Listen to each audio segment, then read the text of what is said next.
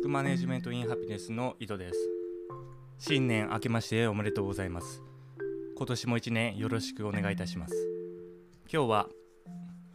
お正月ということで、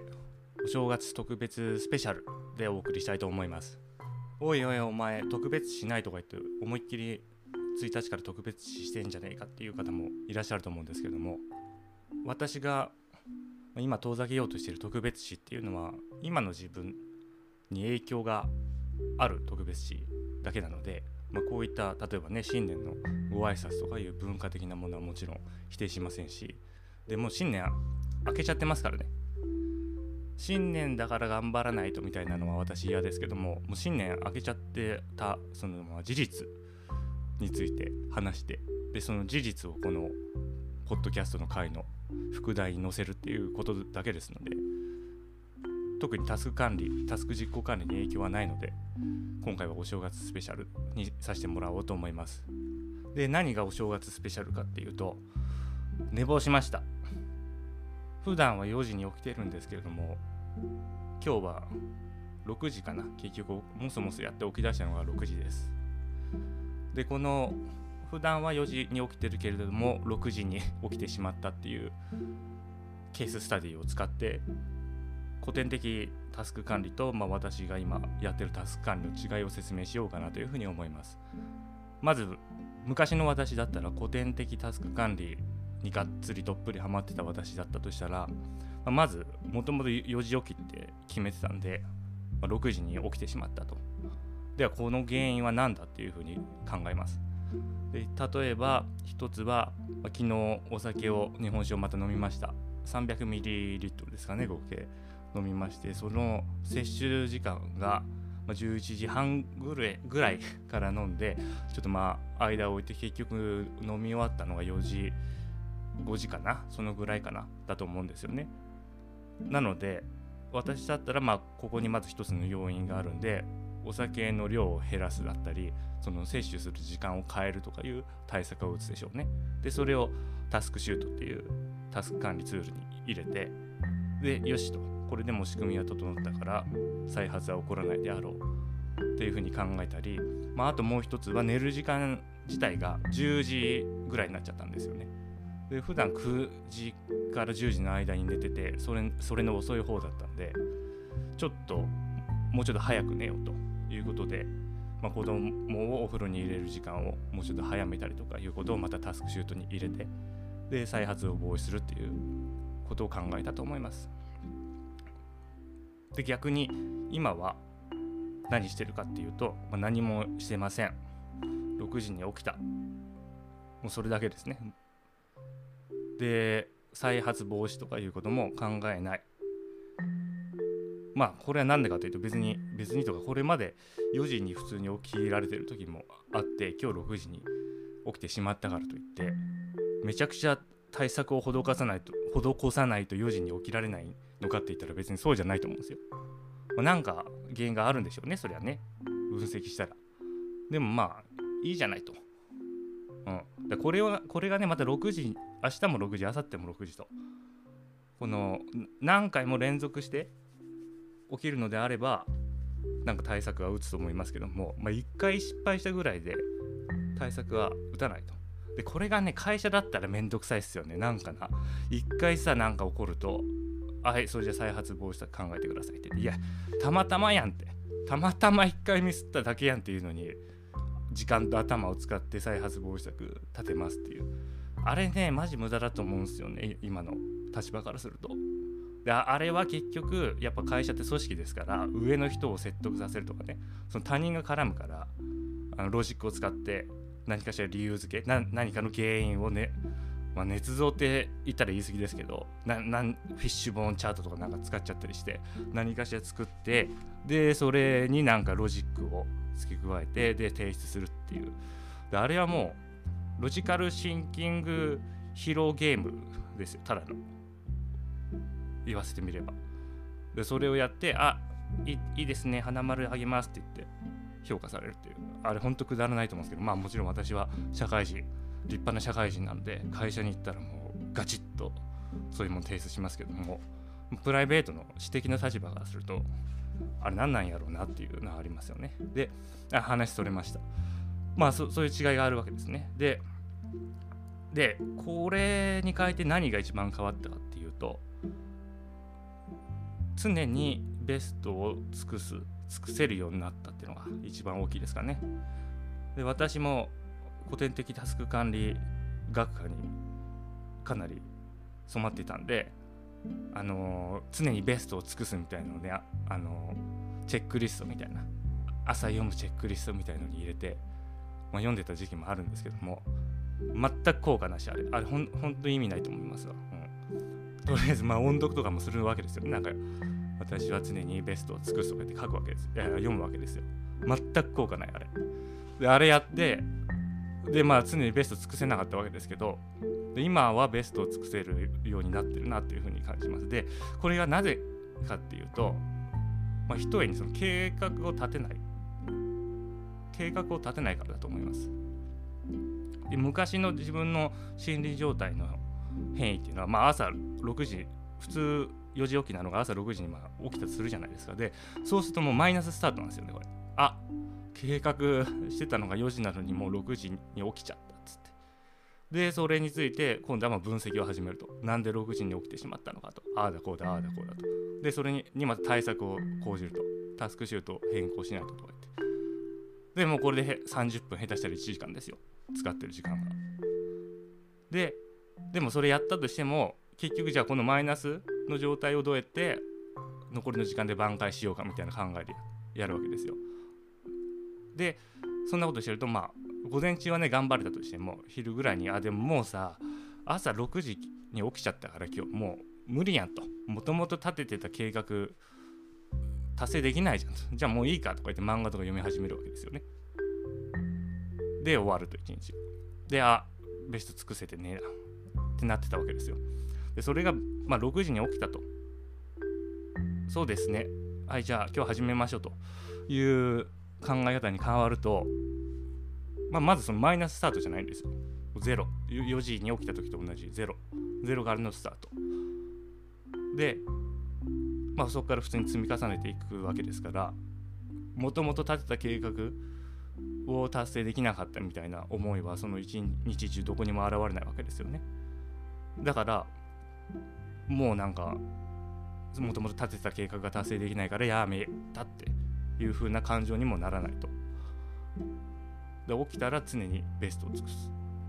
起きたら常に、うん、っていう感じですかね。でこれ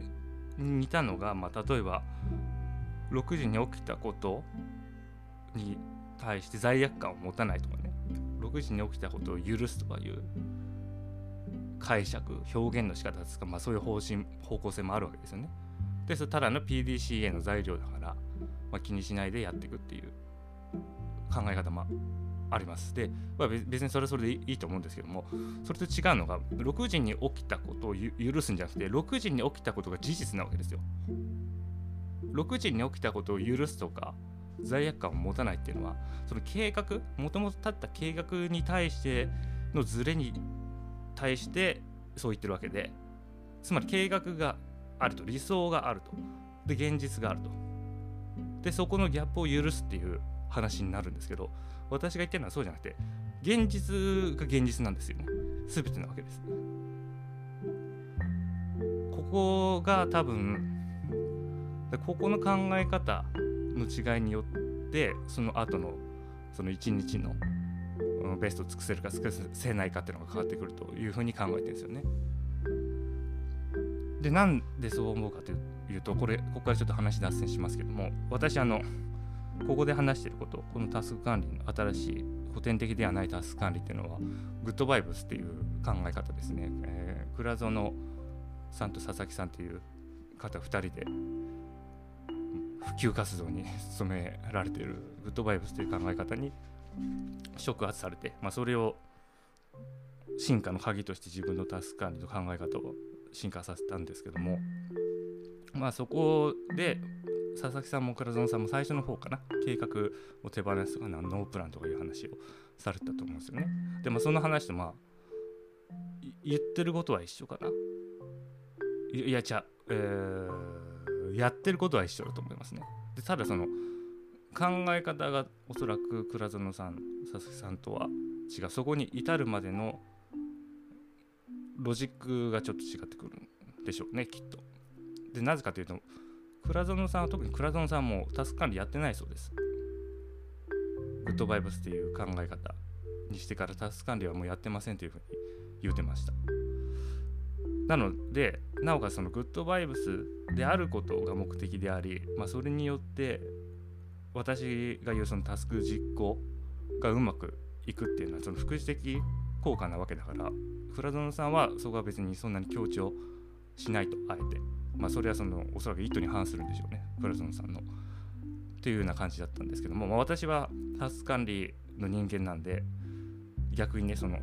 タスクマネジメントインハピネスっていう題にある通り、幸せな状態であればタスク管理がよりうまくいくだろうっていう考え方をしてるんで、まあ教えに背いたというかね、そのなんていうんですかね、はまあ派生派生って言っても怒られるかもしれないですけども、教えに背いてる背いてるんで、まあそんな感じなんですけども、で話戻しますと、で私たちが計画を立てる、もしくは目標を立てる、夢を立てる、ビジョンを作る、見通しを立てる。でこれ、まあ、皆さん普通にやりますよね。特にタスク管理古典、まあ、タスク管理もうめんどくさいから言いますけど、あの既存って言います。もう既存のタスク管理は必ずそこ最初に通る道なんで、ななつの習慣とか、まあ、ジーティーディー は微妙ですけども、まあ、ジーティーディー も見通しを立てるんでしょうね、タスクの分解によって見通しを立てる。これ基本動作なわけですよね、タスク管理で。それに基づいてタスクを実行していくわけです。でここがもう入り口決ま、決まっちゃってるわけですよ、既存のタスク管理学ぼうとすると、もう強制的に、まあ、でもこれはもうしゃあないしゃあない話で、で、まあ、それに基づいて日々を過ごす。そうするとまあギャップが現れると現れるで、そのギャップに対してまあアクションを起こしていくっていうのがまあ普通のサイクルですよね。でこれ問題解決の手法でも多分そうだと思います。 To be as is とか、その理想と 現, 現実のギャップ、これを埋めていくっていうのが問題解決ですよね。で、まあそれはそれでいいんですよ、別にそれでいいんですけど、ではそれは何かって考えたときに、現実が常に正しいわけですよね。でこれ最近読んでる、最近、まあ別に全然ハマってないんですけど、惰性で読んでるダーウィンゲームっていうのの最新刊で、ある登場人物が言ってるんですけども、現実、理論がと現実があって、まあ、そこにギャップがある場合、現実が常に正しいわけですよね。じゃあこれわけですよねって、まあ、正しいっていうふうに言ってるんですよ。で、現実が正しいのであれば、じゃあ理論は何かっつったら、現実じゃないわけですよ。でこれつまり虚構なわけです。すべてが、夢もビジョンもミッションも計画も見通しも全部虚構なわけですよね。でその虚構に対して、例えば朝、まあ、ずーっとも永遠によじに起きると、まあ、習慣化を目指しているのであれば、よじに起きるという虚構を立てて、でじゃあろくじになりましたと。でそのその現実があると。でそのギャップに対してアテンション、注意を向けるっていうのは非常に効率が悪いと私は思うようになったんですよね。だって虚構だもん。虚構に対してでろくじに起きたのが現実なわけですよ。でよじに起きるっていうのは、まあ、勝手に自分が言ってる頭の中で考えたり、まあ、仕組みとかいろいろ作ってそれを目指すわけですけども、だそれ僕の考えた最強の未来図なだけなわけですよ、そのよじに起きるっていうのは。でそれででろくじに起きて、ああ俺はダメだとか、なんか失敗したとか、いやいや違う違う失敗 し, してないんだ、お前がそのあのジャポニカ練習帳に書いたその最強の、僕の考えた最強の未来図が間違ってるねんと、なんでそこで落ち込む必要があるんと。で現実はろくじに起きたんだから、別に現実に沿って生きりゃいいやんというのが最近の考えですよね。でこれね、非常になんかそういう風に考えると面白いと思うんですよね。このまあよくね、目標達成とか目標達成できる人、計画を立ててそれを遂行できる人がすごい今の社会って評価されますよね。でそれってそ私が今言ってる考え方から見ると、であとも う, もう一つあるな、これ結構クリティカルな話になってきますけど、見通しを立てるっていうのがあるんですよね、タスク管理で。まず見通しを立てると、そうしないとその着手ができないとかね、タスク実行管理に関わってくるとかいう論説があるんですけども、もうそれ、それ全部ひっくるめて砂漠に立ってます自分が。で、あ、ちょっと遠く見えないから不安ですと。じゃあちょっと砂漠の上に家作ろうかと。で、家建てるわけですよ。でもそれ砂漠の上だから沈むわけですよね。まあ、砂上の楼閣の話してるんですけど、砂漠の上にあるから沈むわけですよ。でもその沈む家を見て、もしくはその家の屋根に立って、ああ見通しがいいなとか言ってるわけですよ。いやでもその砂漠の家に立ってる家って確実に沈むからというのが私の考えですよね。だってそれ頭の中のロジック、もしくは、まあ、いろんな情報摂取、ライフハックでも流行りですけど、まあまあ、すっごいいっぱいね、もちろん情報調べると思うんですけど、情報調べて建てた家だとしても、だって全ての情報は頭に入らないし、頭に入ったとしてもその情報を全て処理できる因果関係、もしくはその関係性、ネットワークの中でどういう風な影響を及ぼすかっていう関係性は自分の頭の中で全てシミュレーションできないわけですから、確実に沈むわけですよ。でその沈む家の上に立って、あ見通しがいいと、よしじゃあこのタスク着手できると、いやいやそれ何っていう風に思うんですよね。だから結局自分が考えたその最強の未来図を か, かけたらタスクに着手できるっていう。でそれを考えると、いやおかしいのはその頭の方じゃないかと思うんですよね。その沈む家を建てて、沈む家の上から見通しを良くしたらタスクに着手できるっていう考え方自体がおかしいんちゃうかっていうのがあるんですよね。で、まあ、その目標達成計画達成の話戻りますと、でそれ、まあ、目標達成計画達成だから、もうすごいビルディング建てるわけですよ。砂漠の上にビル建てると、で一番上にいると、でまあ、他の人もいっぱいビルディング建てるわけですよね。で、まあ、沈むわけです。もちろんわーわーわーって言って倒壊する。で目標達成できる人は、あちょっと右の方沈んできたとか言ったら、そっちに砂を、そのビルの下に砂をめっちゃ補充して、よっしゃーっつって倒れなかったと、あ今度反対側が倒れるっつって、でそこにすごい砂を投入して、よっしゃー倒れなかったって言って、で最後まで倒れないで、他の人はまあ倒れてるわけですから、あーすごいと、あの人はすごいと、最後まであのビルを倒さなかったっていう。でそういう努力ですよね。まあこれが ピーディーシーエー と言い換えたら ピーディーシーエー ですよというふうに言えると思うんですけど、まあ、それすごいですよ。うんすごいと思います。だって普通そんなゲートできないですからね。でそれは全然すごいと思うし、自分にはできないし敬意を表するんですけども、なんか構図としてその絵的にまあ面白いなっていうふうに思うんですよね。だってデフォルトは絶対倒れるわけですよ。全ての要素を加味できないわけだから。でまあ砂を投入するわけですよね。そのビル建てた本人も投入するわけですけど、まあ正直な話で倒れなかったのはその人の努力 ひゃくパーセント じゃなくて、まあ運って絶対あると思うんですよ、要素として。で運の要素もあると。でも結果まあ倒れなかったからすごいと言ってます。実際すごいんですけど、すごいなって言ってるのってなんかすごい面白いなと思うんですよね。